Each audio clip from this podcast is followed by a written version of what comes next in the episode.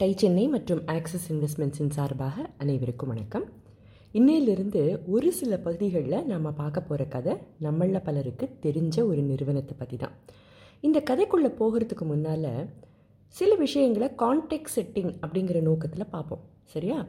இந்த நூற்றாண்டோட தொடக்கத்திலிருந்தே ஆண்டர்ப்ரினர்ஷிப் அதாவது தொழில் முனைவு பல மாற்றங்களோட வேகமான ஒரு திசையில் போயிட்டுருக்குங்கிறது நமக்கு தெரிஞ்சது தான் அதிநவீன தொழில்நுட்பத்தை பயன்படுத்தினாலும் நம்ம மக்களோட அன்றாட பிரச்சனைகளுக்கு தீர்வு கிடைக்க உதவுற நிறுவனங்களோட எண்ணிக்கையும் அதிகமாகிட்டு தான் இருக்குது அப்படிங்கிறதும் நமக்கு தெரியும்.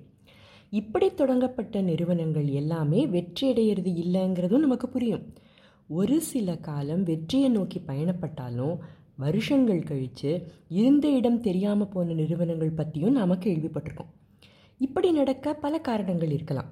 மார்க்கெட்டில் அந்த நிறுவனத்தோட தேவையில்லாமல் போயிருக்கலாம். அதாவது கஸ்டமர்களோட தேவையை சரியாக புரிஞ்சிக்காமல் இருந்திருக்கலாம். இல்லை தவறான நேரத்தில் ஒரு ப்ராடக்டையோ சர்வீஸையோ அறிமுகப்படுத்தி இருக்கலாம் போட்டி தீவிரமாக இருந்ததுனால இருக்கலாம்.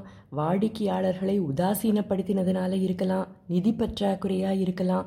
இல்லை சரியாக ஃபைனான்ஸை மேனேஜ் பண்ணாததுனால இருக்கலாம். சரியான பணியாளர்கள் இல்லாமல் ப்ரொடக்டிவிட்டி குறைஞ்சதால இருக்கலாம். என்ன செய்யணும்னு பிளான் செய்யாமல் இருந்ததால் இருக்கலாம். சுற்றி நடந்துக்கிட்டு இருக்கிற மாற்றங்களுக்கு ஏற்ற மாதிரி மாறாமல் ஒரு மேஜிக் தங்களுக்கு நடக்கும். அது வர காத்திருக்கலாங்கிற எண்ணம் இருந்ததால் இருக்கலாம். தொழில் நடத்துபவர்களுக்கு பேஷன் இல்லாமல் இருந்திருக்கலாம். இப்படி எத்தனையோ காரணங்களை நம்மளால் அடுக்கிக்கிட்டே போக முடியும் இல்லையா? இப்போ நான் சொன்ன காரணங்கள் எதுவுமே இல்லாமல் இருந்தாலும் ஒரு நிறுவனத்தோட வெற்றிக்கு காரணம் அந்த வெற்றிக்கான சாரம் என்ன தெரியுமா?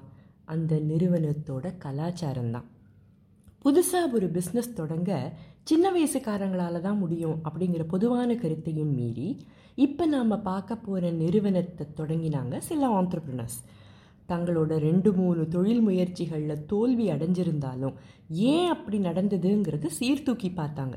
ஒரு இ காமர்ஸ் பிஸ்னஸை ஆயிரத்தி தொள்ளாயிரத்தி தொண்ணூத்தொம்போதில் தொடங்கியது இன்டர்நெட் இப்படியெல்லாம் இல்லாதிருந்த காலம்.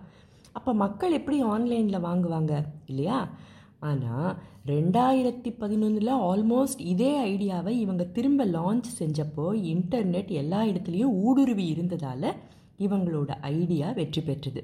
ஃபண்டிங்கும் கிடைச்சிது இல்லைன்னு சொல்லலை. ஆனால் அவங்களோட வெற்றிக்கு இது மட்டும் காரணம் இல்லை அப்படிங்கிறது தான் ஒவ்வொரு ஆண்டர்ப்ரினரும் புரிஞ்சுக்கணும். இவங்க கிட்ட இருந்து இவங்க தொடங்கின நிறுவனத்திலிருந்து நாம் கற்றுக்க வேண்டிய பாடங்கள் ஏராளம். எந்த நிறுவனம் அப்படின்னு சொல்லாமலேயே இன்னும் கதையை சொல்லிட்டு இருக்கீங்களே அப்படின்னு நீங்கள் கேட்குறது புரியுது. இப்போ நீங்களே யூகிச்சிருக்கலாம். இல்லைன்னா இன்னும் கொஞ்ச நேரம் தொடர்ந்து கேளுங்க. பேரை கேட்டதும் ஒரு பரிச்சயப்பட்ட நிறுவனம் அப்படிங்கிற ஒரு எண்ணத்தில் உங்ககிட்ட ஒரு புன்முறுவல் நிச்சயமாக வரும். சரி தொடர்ந்து கதைக்குள்ளே போவோம். இந்த நிறுவனத்தோட கோ ஃபவுண்டர்ஸ் அஞ்சு பேர்.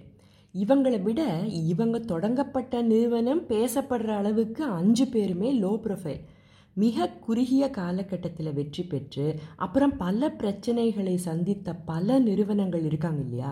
இவங்களுக்கு மத்தியில் அந்த மாதிரி எந்த பழக்கத்துக்கும் ஆளாகாமல் ஊடகங்களோட பரபரப்பான செய்திகளில் இடம்பெறாமல் தங்களோட அனுபவங்களோட அடிப்படையில் அதி ஜாகிரதையாக தங்களோட நேரத்தையும் ரிசோர்ஸஸையும் பயன்படுத்தி தங்களோட நிறுவனத்துக்கு ஸ்ட்ராங்காக ஒரு அடித்தளம் போட தொடங்கினாங்க. நிறையா அன்லேர்ன் செஞ்சு ரீலேர்னும் பண்ண வேண்டி வந்தது என்னவோ நிஜம். தொழில் சூழல் மட்டும் இல்லை வாடிக்கையாளர்களோட எதிர்பார்ப்பும் மாறிக்கிட்டே வர காலகட்டம் இல்லையா? எப்போவோ கற்றுக்கிட்டது இப்போ வேலைக்காகாதே. எந்த நிறுவனத்தை பற்றி சொல்கிறீங்கன்னு புரிகிற மாதிரி இருக்குது ஆனால் புரியாத மாதிரியும் இருக்குது சொல்லிடுங்களேன் அப்படின்னு உங்களோட மைண்ட் வாய்ஸ் கேட்குது ஆனால் இதோட தொடர்ச்சி அடுத்த பகுதியில் தான். சரியா? அதுவரை டை சென்னை மற்றும் ஆக்சஸ் இன்வெஸ்ட்மெண்ட்ஸின் சார்பாக அனைவருக்கும் வணக்கம்.